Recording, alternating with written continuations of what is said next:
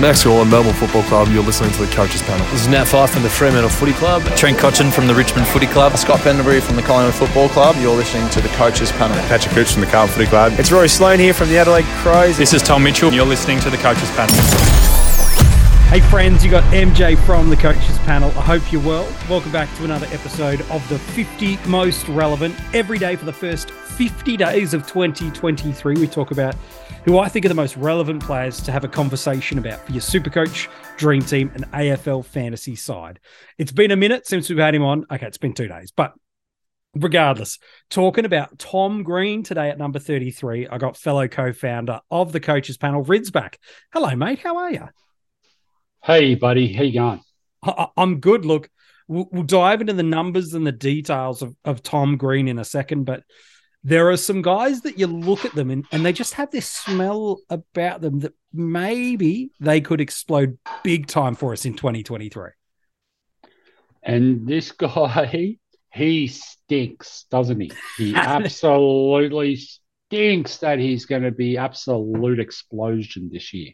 Yeah, like a two-year-old diaper that's needing to get changed. There's a there's a lot of positive stank about what we're about to find with him. He is just the 21 years of age, midfielder eligible, and last year there were some really big scores. Career high score in round one of last year across all the formats. It was a 133 against the Swans in AFL Fantasy and Dream Team and a 164 in Supercoach. He couldn't have had a better start to the 2022 season. Despite that, he only managed to sneak the average of 84.9 in AFL Fantasy and Dream Team. It's for those formats, he'll set you back just on 752k in AF, while DT just a fraction over 770,000. While in Supercoach, considerably stronger season, 97.1 was his average, and he's priced at a 534.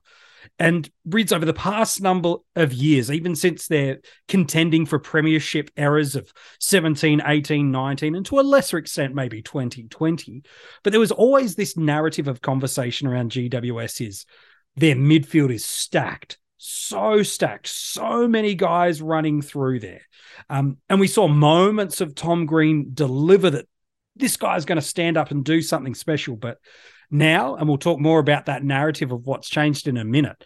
Even in a stacked midfield, Leon Cameron still had to find ways to get this talented bull into the midfield.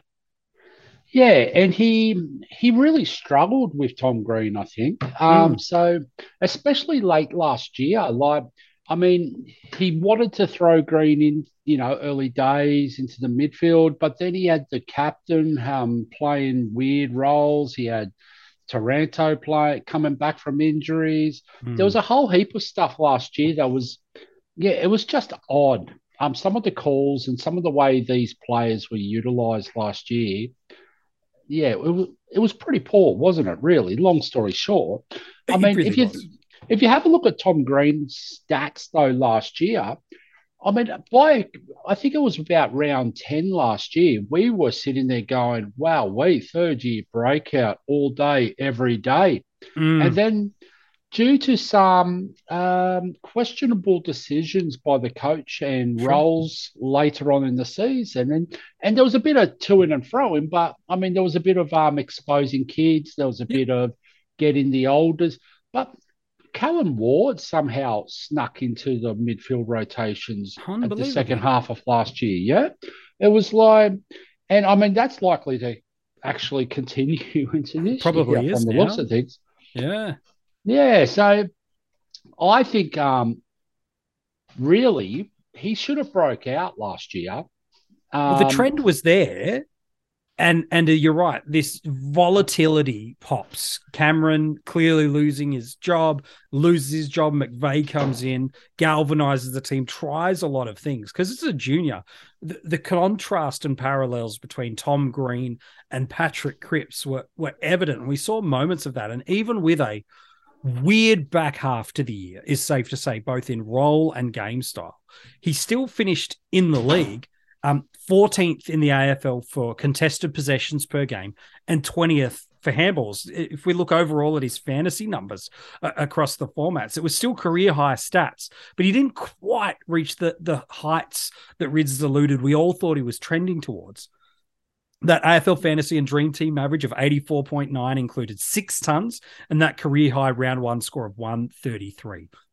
On top of that, three additional scores between 90 and 99 and four more 80 plus. While for Supercoach, 11 tons, five of them over 115, including a 125, 146, and a 167. In addition to those 11 tons, four more scores 90 plus on his way to that average of 97.1. But when I look at the splits of how his season went, we start to see this role between round one and five. He averages 124.8 in Supercoach and 105.8 in AFL Fantasy and Dream Team. Uh, if you expand that out just a further three games up to round eight, he's still going at a 116.8 in Supercoach and a 99 in AFL Fantasy and Dream Team. However, over the final five games of the year, the volatility really pops. 78.4 in Supercoach is what he averages in those final five games, and 67 in AFL Fantasy and Dream Team. And so, while we reap the benefits of it from a price point now, it, it's fascinating to see how the Giants got this breakout so wrong last year. Yeah, and the weird thing about those stats for the last six games of last year was round 22, especially in Supercoach, he came out with a 125 against yeah. the Western Bulldogs, and he had 100 in you know versus Essendon um the game before. Yeah. So it was like he had, and this was the incredible thing. He had four scores under 60 in Supercoach in his last six games, yeah, and then two hundreds. It was yeah. just, it was crazy. It was madness no one can really explain what was going through the head of people at the time. Um, but I actually think that means to me, with the people that are leaving, the yep. more them, you know, he's going to have to play midfield because the depth that they once had just isn't there anymore. No, um, it, it's really not. And I'm I'm keen on your take. Like, if, if we really talk, put Tom Green up on a pedestal for a moment, let's talk about that GWS midfield. Taranto out and Hopper out. Two big gaps. How do you see this structure working? Not just for Green, but also how the likes of Coniglio, Perryman, Ward, how do these guys support him? And and no, is well, he the leader? I think what happens, okay, is you build your midfield around Tom Green now. I mean, Tom Green's really that big, bulky guy. I mean, it was perfect. You mentioned it before with Cripps you know, Matt Crouch a few years ago in Adelaide. There's there's examples of how you can build against the like your midfield around it. But if you have a look at the GWS midfield now, Ward can play multiple roles. Yeah. You've got Kelly can play multiple roles. You've yeah. got Cogs can play multiple uh, roles. Yeah. You've got guys like Whitfield sitting out on the outside. Perryman is the interesting one. But mm. again, mm. he's more going to be on the wing than not. It's going to be, so. well, who comes in will be the kids then. So they'll inject some kids into that, you know, invest a bit of time into the midfield minutes. But why would you build that around a Callum Ward, for instance? Totally. So you have to build that around a guy who's young and is primed to who should have really broke out last year, but is yeah. absolutely primed to take that number one mantle in this midfield. I just don't see how Kingsley will break this in any way. He's just going to go, you know what, this is a no brainer. Why don't overthink it? Let's just and he's going to be he's got a bit of a honeymoon period you know he will he's probably got a year or two so he wants to invest those kids but it's really going to be around green sure um, it, it, has to be so and MJ, yes, I'm going to make a call in a couple oh, of minutes' oh, time. Oh, I love when you do this. Well, I'm a big fan of a, a preseason Rids call. So before I let you loose on that call, I think that the, the challenging part for coaches considering him is how do we choose to get him? We, we talked about on the podcast episode yesterday with Mini Monk. We addressed Caleb Serong and, and Tom's Green. Tom Green's name was included in it because we as we're talking about Serong, we've got LDU, Green, Cerra, Newcombe, Warner, and Serong, who we revealed yesterday. Even a, a, a Whitfield, who's maybe not an up and comer, but certainly in this sort of within fifteen to thirty thousand dollars across formats. All these guys are there. I know it doesn't have to be a one for one, and you can only pick one, but man, picking the right one might be a challenge for coaches. Yeah, but I I don't I think this is a perfect example of don't overthink. Like mm. like I mean, yes, any of these mid prices in years gone by have come back to bite you on the bum, you know? Sure. Like, I mean, at the end of the day, it is what it is. We're only playing a game. But, yeah, yeah. you know, the fun aspect of this game is snatching that guy that is about. If you're going to go back LDU, yeah. if you want to go back, whoever it is, Serong, Worpel, whoever it is, okay, Green, go yes. and do it because these are quality kids, high draft picks, okay? They're going to be, you know, around for the better part of the next 10, 12 years. Yeah. They're going to have teams that are on the rise. Now, and the reality of the situation is like GWS can't get much lower from where they fell middle of last year. No, that's true. They've lost that's a couple true. of key, key players, okay, in that build. But they're just going to have to start again. Like, why not yeah. back these kids in? Just and there is a changing of the guard. I don't know it about is. you, but it feels like it to me a little bit when well, you go in and have a look across the board, especially in Super Coach. Like, oh, I mean, we spoke about this last year. Okay, let's have a look at last year. Sure. The midfield. Once upon a time, it wasn't that long ago. The midfield was just the same names year in, year out. You just start them, you just lock them in, and away you go.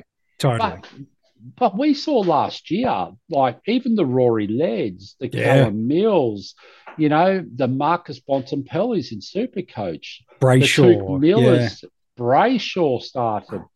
You know, there's there was a changing of the guard last year, and I really do believe there's going to be that's going to continue to a what to some sort of you know um, extent when we move into further this year is guys like Serong. If you have a yep. look at the midfield minutes, and I, I, haven't actually had time to listen to the sure. Serong podcast yet, but if you have a look at the midfield minutes um, with Brayshaw, that net that year from the year before last mm. is Serong this year, if that makes sense. So. Yes.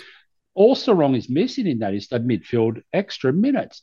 Green, we're talking, it was very obvious last year around the change of role, yes. um, especially late in the season. Yeah, that back six. Crazy, you know? So I just don't think it's a case of overthinking it. So if you have a hard on for Serong or for Green you, or Warner, whoever, whoever yeah. it is, just back it in. And you know what? if you miss, you miss. That's the name of the game. Like, there's no guarantee that if you're going to go out and start, uh, let's say Clayton Oliver, sure. Super Coach, that you, he's the one to start. There's no reason why he's the number one. And we sort of, it smells a little bit like, you know, this could be four, five, six new premiums coming of age this year. Because it really does. All of them, they really, really does have it. And all of these guys are quality, quality players. Like and they're very enjoyable to watch, MJ. So well, I look at Green, for example, like that first five or six games of the year that just gives moments of when he's given the opportunity. Here's his possession stats 31, 34, 29, 17, 34, 20, five over the first six weeks. Marks over that same period of time five, six, three, one, four, one. Tackles seven, one, four, five, three, nine. And then interestingly, goals two goals, one behind, two goals, two, two goals, three behinds. Um, and this is where he had that phenomenal start to year. Those are just the first six. It's not even leaning into the first eight, which still has some tons in super coach in there. It's he is such a well-rounded player. He is not just a one touch clearance player, and that is it. he worked so hard on his endurance and his strength and link up play and ability to be a, sco- a goal kicking midfielder, which is why I think for me, I I look at you know we've put Warner, LDU, and yesterday Serong. It's why for me Green's ahead of him. Is I go, he's just needing the opportunity. He's already shown he's not got the ability to go huns, hundreds, but he's got the ability to be right in the upper tier of our midfield premiums. So that's why for me, I've got Green ahead of that. Others might see it differently, and that's fine, but that's why he's there for me. But I'm keen, Rids, you've teased this big call that you want to make. What is this big call you want to make about Tom Green in 2023? I think Tom Green is a top 10 midfielder on average across the formats. And I think he's a top six midfielder in Super Coach at the end of 2023. Wow. Well, that would make him irresistible to overlook in your starting squad because you're and, not just getting the scoring, you're getting the benefit of the value too. And I don't mind the big call this early no, in the year. Don't. I think Tom Green, when people sit down and actually don't overthink it and just work through the pros and the cons, sure. Is the easiest selection in Supercoach of 2023 of any player. Wow. Wow. He's a reference point. He's pretty much smack on 100K cheaper than Jack Macrae. That's yep. your reference point. He's about 80,000 cheaper than an Andrew Brayshaw in Supercoach. He's around about 70,000 cheaper than Jack Steele. And if you're looking at him in a contrast of who's in that price range, he's still cheaper than Bailey Smith, Cam Guthrie, Jayden Short, Coniglio, Brody, McCluggage, Parker. I could go on and on. That's a big call, but I don't think you're that far off the mark. Well, you think I about agree. it. If you think through it, really, and if you go looking at people, okay, Tom Green, he he is going to be the mainstay of the midfield this year. He should absolutely be. Okay. Now, who knows? There might be crazy that happens. There might be injury. Who knows? You right? Totally. But if he stays on the park, there is no reason why GWS would not want to keep investing in midfield minutes and gain more and more fitness across into Tom Green, even if they're absolutely putrid this year moving forward. Yeah. But if you go looking at LDU, okay, let's just sure. pick out LDU, who's very, very comparable in age and price, everything, team, else, okay? everything. Sure. LDU has one of the deepest young midfields I have ever seen in my life at Melbourne. It's unbelievable. He's got, he's got a new coach. Okay. Mm-hmm. Now, LDU flew late last year under a different coach. Mm-hmm. So there is no, and I mean, I also think LDU is a little bit um, he's he's a little bit more usable in other positions as well. I mean, mm-hmm. Tom Green is at that height. He was even pinch hitting in the ruck. He was taking hit outs. Yeah. yeah. And then true. they had him as uh, I don't know what they were doing late last year, but they had him as a target in the forward line, yes. pinch hitting in the ruck. They had him playing some of the craziest roles, yeah, that I've ever ever seen. Yeah. Now, don't get me wrong. I'm not trying to say LDU is not going to take the next step. That's not what you're saying at all. I'm saying in comparison, there's just, I can't see one ounce, one question mark around Tom Green moving into this year. I just can't see it. And maybe I've got the blinkers on or sure. whatever else, but I just don't see it. I don't see how they can do it. Hopper's out, Taranto's out. Bruhn has gone to um, Geelong down the road. Correct. You know, yes, they've got some kids in, you know, and they've sure. got, you know, guys like Callaghan and whoever else coming but then, through as but well. But your, your point that you made is, though, he's the leader of the new pack coming through. So if you're squeezing an, a 19 and a 20 year old in for a 21 year old kid to get squeezed out, come on. Like, it yeah. doesn't make sense to me. and, just, and again, you go. It's crazy, yeah. And then you go to yourself, well, GWS, they're not really going to be contending this year or next year. It's going to be in three or four years' time, okay, after losing Taranto and Hopper and so on and so forth. Cameron a couple now, years earlier, yeah. Why wouldn't they be building it to hit their peak in three years' time? Correct. Tom Green is only entering his fourth year, MJ. Exactly. exactly. And he uh, should have really broke out last year, as I keep I, I saying. It's lucky for us that that mismanagement in our perspective of how he was used in the middle to back half of the year has only made things better for us within the fantasy community. I know some are a little bit concerned about, oh, what is Kingsley coming in and do? Does that mean that he will, like Fly at Collingwood, bring in a version of what Richmond do for a game style? Look, quite potentially that's the case. You'll get an answer about that in the preseason, but the reality is he's a first and foremost clearance player. And he's got better endurance and athleticism than I think people get give him credit for. And, and so, if anybody is going to be able to deliver a, a hundred plus year with confidence across the formats, let alone 105, 110, or anything above that, he of all giants could be probably the most trusted to be able to do it, given that's the best role for him. He's got nowhere else he can be at his peak, and the Giants have to rebuild around someone. It's yeah, just got to be him. MJ, the thing that I get concerned about when people start doing that is they forget what happened with the Pies last year, where they actually injected De Goey back into the midfield That's right. to go and win the ball and get it out to the guys that moved it quick.